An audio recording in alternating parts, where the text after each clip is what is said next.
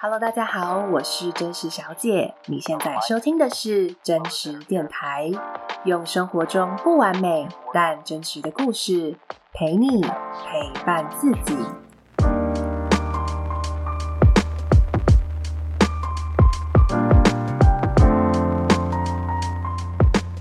真实电台第六集，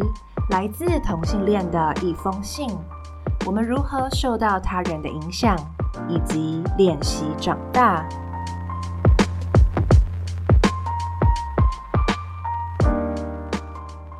好啦，今天是真实电台我们的三个系列的其中一个系列——真实信箱的第一集。那我自己其实是很开心的，因为呃，其实真实电台除了是我自己分享故事以外，我更希望它是一个。呃，其他人的故事的载体，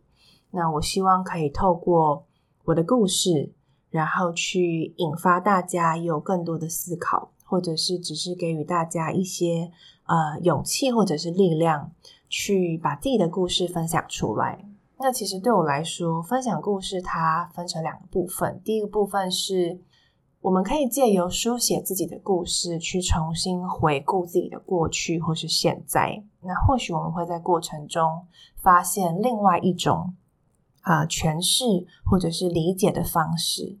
那一直以来，我其实都是透过文字跟书写在认识跟疗愈自己，所以我才会很鼓励大家去。分享自己的故事，因为你在分享之前，你一定需要经过一些的整理。那我觉得整理的过程，其实就是在认识自己以及疗愈自己的过程。那另外第二部分呢，就是分享。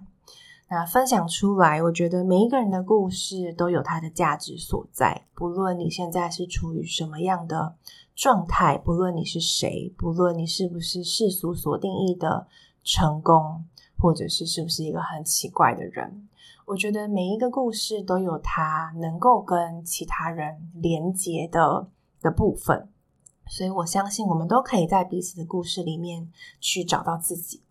然后再来就是，请你分享故事，也就会在激励更多人去反思自己的生命，然后甚至去也分享自己的故事。所以我觉得它是一个很棒的一个正向的循环。好，那我很开心呢。我们在我们的电台上线的第二天，我们就收到了第一封信。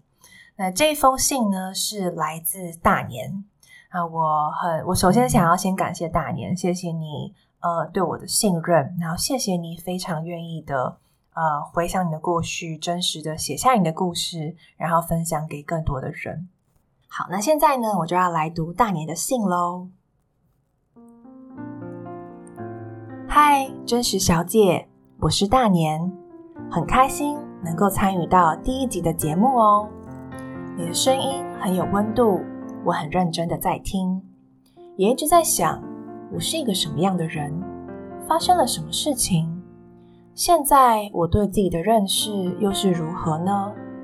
那我怎么对待现在的自己？我是个同性恋，从小就娘娘腔。但是我从来就不知道这是不正常的。我一样的玩耍、调皮捣蛋，我呈现我原本的自己。那个时候，我觉得我是一个外向的人。一直到国小高年级的时候，我的长辈、同学跟我说：“你很娘娘腔。”我才知道，原来这样的我是不被人喜欢的。于是，我把我原来的自己收起来了。我用成绩、别人眼里觉得乖巧的个性来掩饰自己，来讨人喜欢。但这时候的我是不真实的，但我还是有得到别人的认同，确实也就不会太讨厌当时的状况。但我觉得我自己那时候是个假内向。我一直到大学毕业都是这样，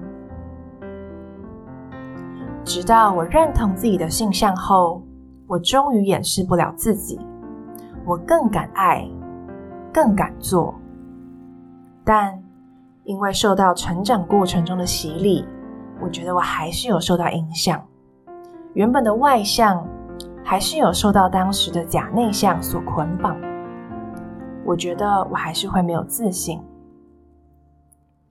现在的我知道自己喜欢的频率、喜欢的味道，我能在自己所喜欢的时间与空间里呈现我原本外向的模样。但是在没有办法选择或是我不喜欢的情况，我会学习先让自己去感受，然后慢慢的离开。我得到了不一样的体验，我想这也是一种真实。我认为这也是一种外向。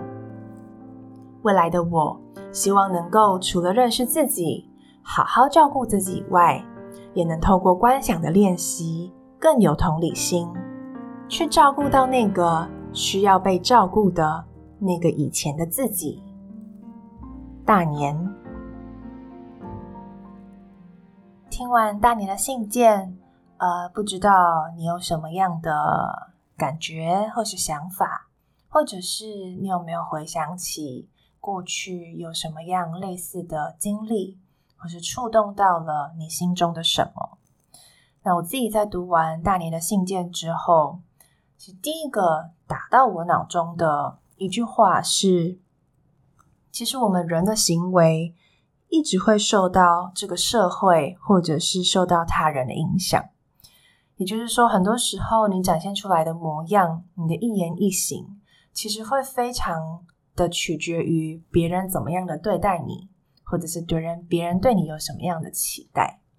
然后让我想到我在大学的时候，啊、我最喜欢的一堂一门课叫做社会心理学。我自己其实是念商学院的，但是啊、我很喜欢去修不同系的课，因为我想要去知道，诶，不同科系的人的这个专业领域是怎么看待这个世界的。那我尤其喜欢心理系的课，那时候印象很深刻。我最喜欢的那一门课就是社会心理学。那那里面呢，就有提到非常多的呃心理学的理论，还有实验，然后去告诉我们说，诶，其实。一个人的行为是会受到这个社会脉络，还有别人怎么样对待你，然后来就受到影响的。好，那如果再回到呃大年的故事里面的话，呃，我自己看到的是，其实大年他有讲过，他其实本身呢是一个呃很喜欢玩耍、很调皮捣蛋，或是看就是看起来他觉得自己是一个很外向的人，但是随着成长的历程。他在国小高年级的时候，因为他的长辈或是他的同学就告诉他说：“哦，你是个娘娘腔，然后我不喜欢你。”对，可能开始对他有一些呃态度上的、言语上的呃比较不好的对待，或者是甚至是疏疏远他。但是人的共同的需求，其实人我们很基本的需求就是我们希望能够跟人连结，我们希望有归属感。我们不喜欢被别人讨厌，不喜欢被别人孤立在旁，所以我们为了去得到那样的归属感，去被别人接受跟认可，所以我们就会去改变自己的行为，去迎合大家对我们的期待。所以，像在大年的例子里面，他因为知道他展现自己很真实的样貌会被别人是形容是娘娘腔或是不喜欢，所以呢，他就把他这个原本的自己收起来了。然后去展现出别人觉得所谓好的样貌，比如说成绩好，比如说乖巧的个性，这个是我们普遍大家比较容易接受的样子。所以他就用就去改变自己，然后去呃有考好成绩，或者是变得很乖巧，去让别人认可。但是他也提到，其实他知道这样的自己是不真实的，然后是一个比较。假内向的状态。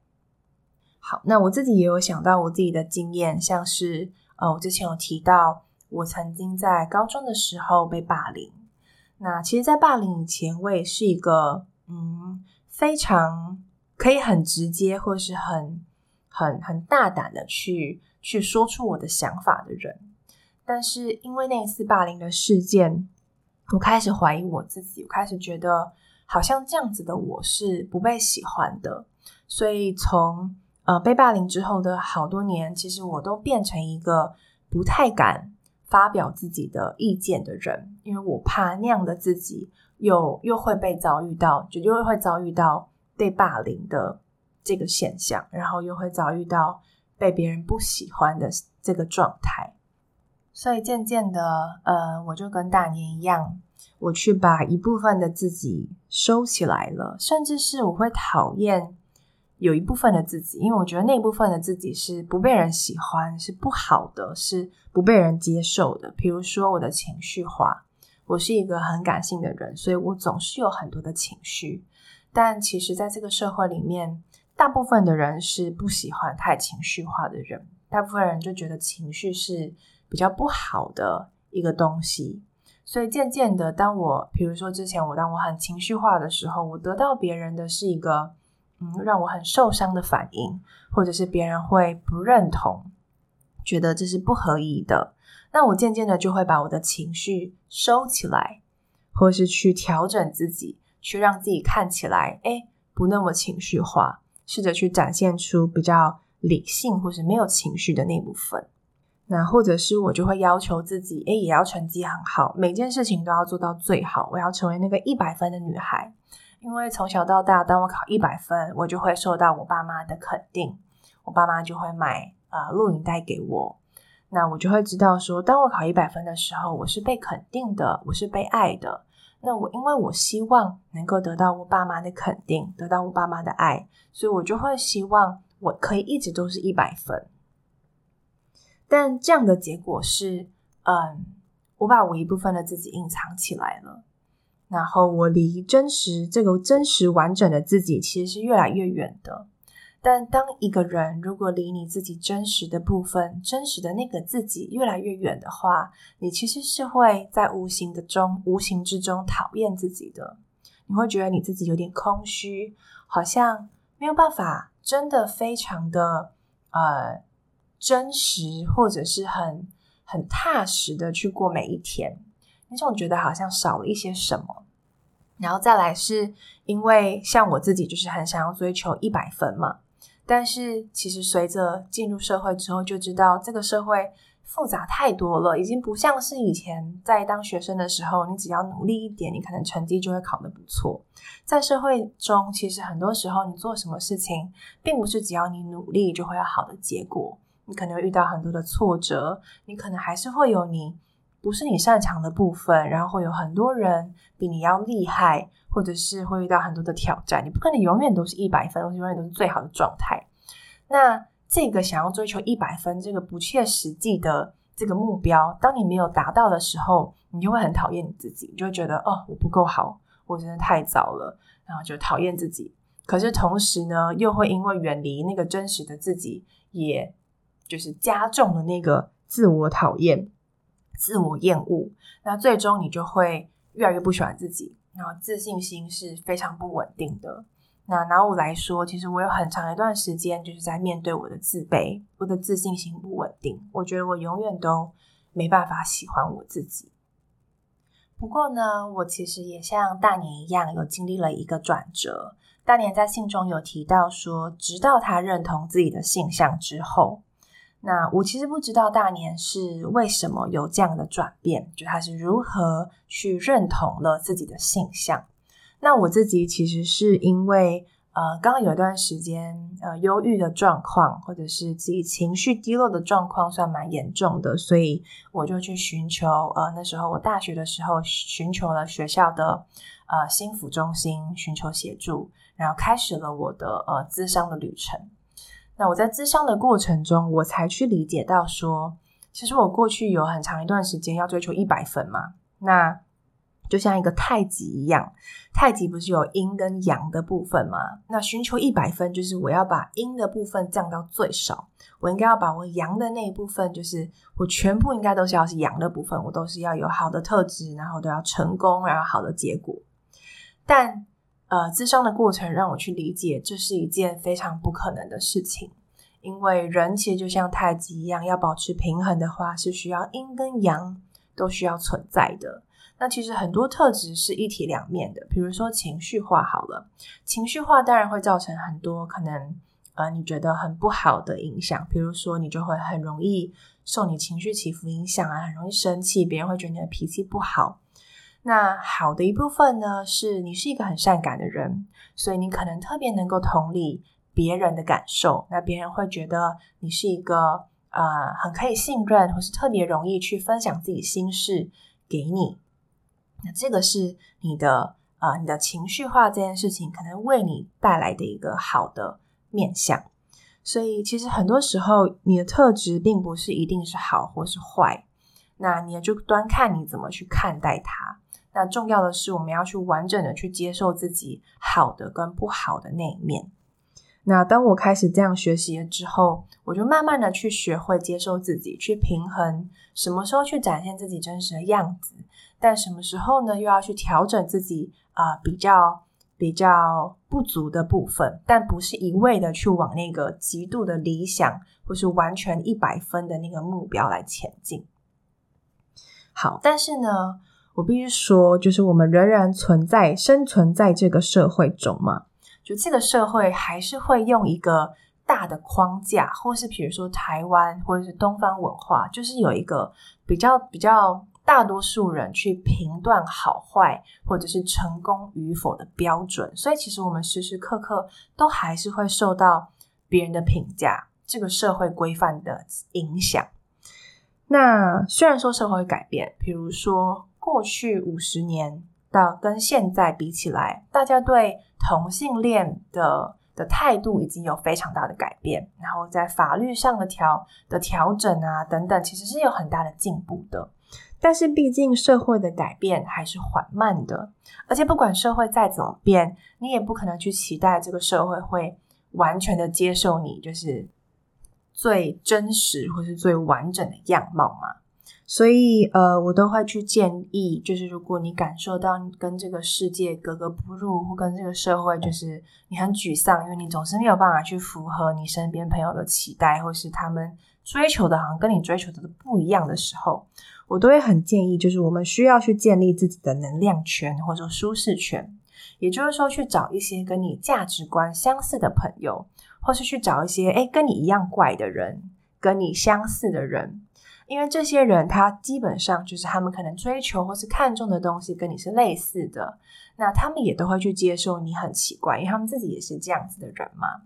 那因为人一定会受到周围的人影响，所以我觉得，当我们去把自己的这个舒适圈或是能量圈建立起来的时候，能让我们在怀疑自己的时候，或者是对我们看重的东西有点不确定的时候。回到这个地方，会让我们重新的相信自己，然后觉得自己并不孤单，有勇气继续往前。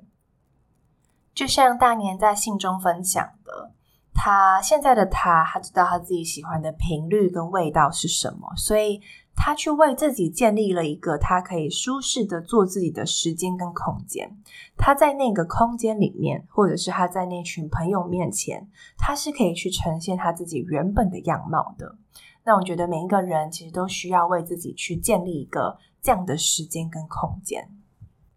那最后一个点呢，其实也是大年信中有提到的。他说他希望未来的自己呢，能够更认识自己，好好照顾自己，然后也去照顾到那个过去很需要被照顾的那个自己。那我这几年其实跟大年也有一样类似的体悟。其实过去就是小的时候呢，我们呢就很容易呢需要从外在给予自己很多的肯定或者是安全感嘛。比如说，我们就会很希望可以得到父母啊、师长啊，或者是呃朋友的认可，所以我们就会去改变自己的模样或者是行为，去迎合这些人对我们的期待。但这几年我学习到一个概念，就是我们要练习长大。练习去成为那个去肯定自己、认可自己、接受自己的那个人，所以你的自我价值感，或是你的信心，或是你的那个被爱的感觉，不是不是来自于他人，而是来自于自己。那这个就是会非常的需要，我们要更认识自己，知道自己需要的是什么，更认识自己，然后知道我们要如何去用自己合适的方式去照顾自己、支持自己。爱自己，然后重要的是练习长大嘛，我们要很独立，有自己的独立思考能力，所以我们要去建立自己的判断事情的标准、思考的方式，而不是像过去一样为了去得到别人的肯定而用了别人的标准来来做事情，或者是来衡量自己。所以，当我们去认识自己，知道如何支持自己，然后也有自己的标准的时候，就也比较不容不容易去为了迎合别人而改变自己的行为，或者去隐藏真实的自己。好，那这个就是呃，我从大年的信中，呃，我我反思的部分。就第一个是，其实我们的行为是会受到社会或者是他人的影响的。然后再来是，我们知道这件事情的时候，好，那我们还是存在在这个社会中嘛，所以我们可以怎么做呢？第一个就是去建立自己的能量圈，自己的舒适圈，去找到跟你有一样频率的朋友，让他们可以支持你，让你在他们面前也可以呈现自己比较真实的模样。然后再来就是，我们要从过去仰赖别人的肯定，仰赖别人的呃接受。变成是成为照顾自己的大人，去接受自己、肯定自己、建立自己的呃待人处事的标准。好，那最后呢，一样就是希望大家可以来呃想想，就是我们从小到大，你觉得你自己有没有受到他人的影响？这个人是谁？那他怎么影响你？那你喜欢这个被影响的自己吗？好，那你是不是有察觉到这件事情了？然后其实有试着去改变，去找到自己的舒适圈跟能量圈。那更重要的是，呃，你觉得你现在有没有长大？你觉得你现在的肯定自己都是来自于他人，还是你觉得你现在其实有能力去肯定自己，成为那个自己最大的支持，成为那个呃最爱自己的人？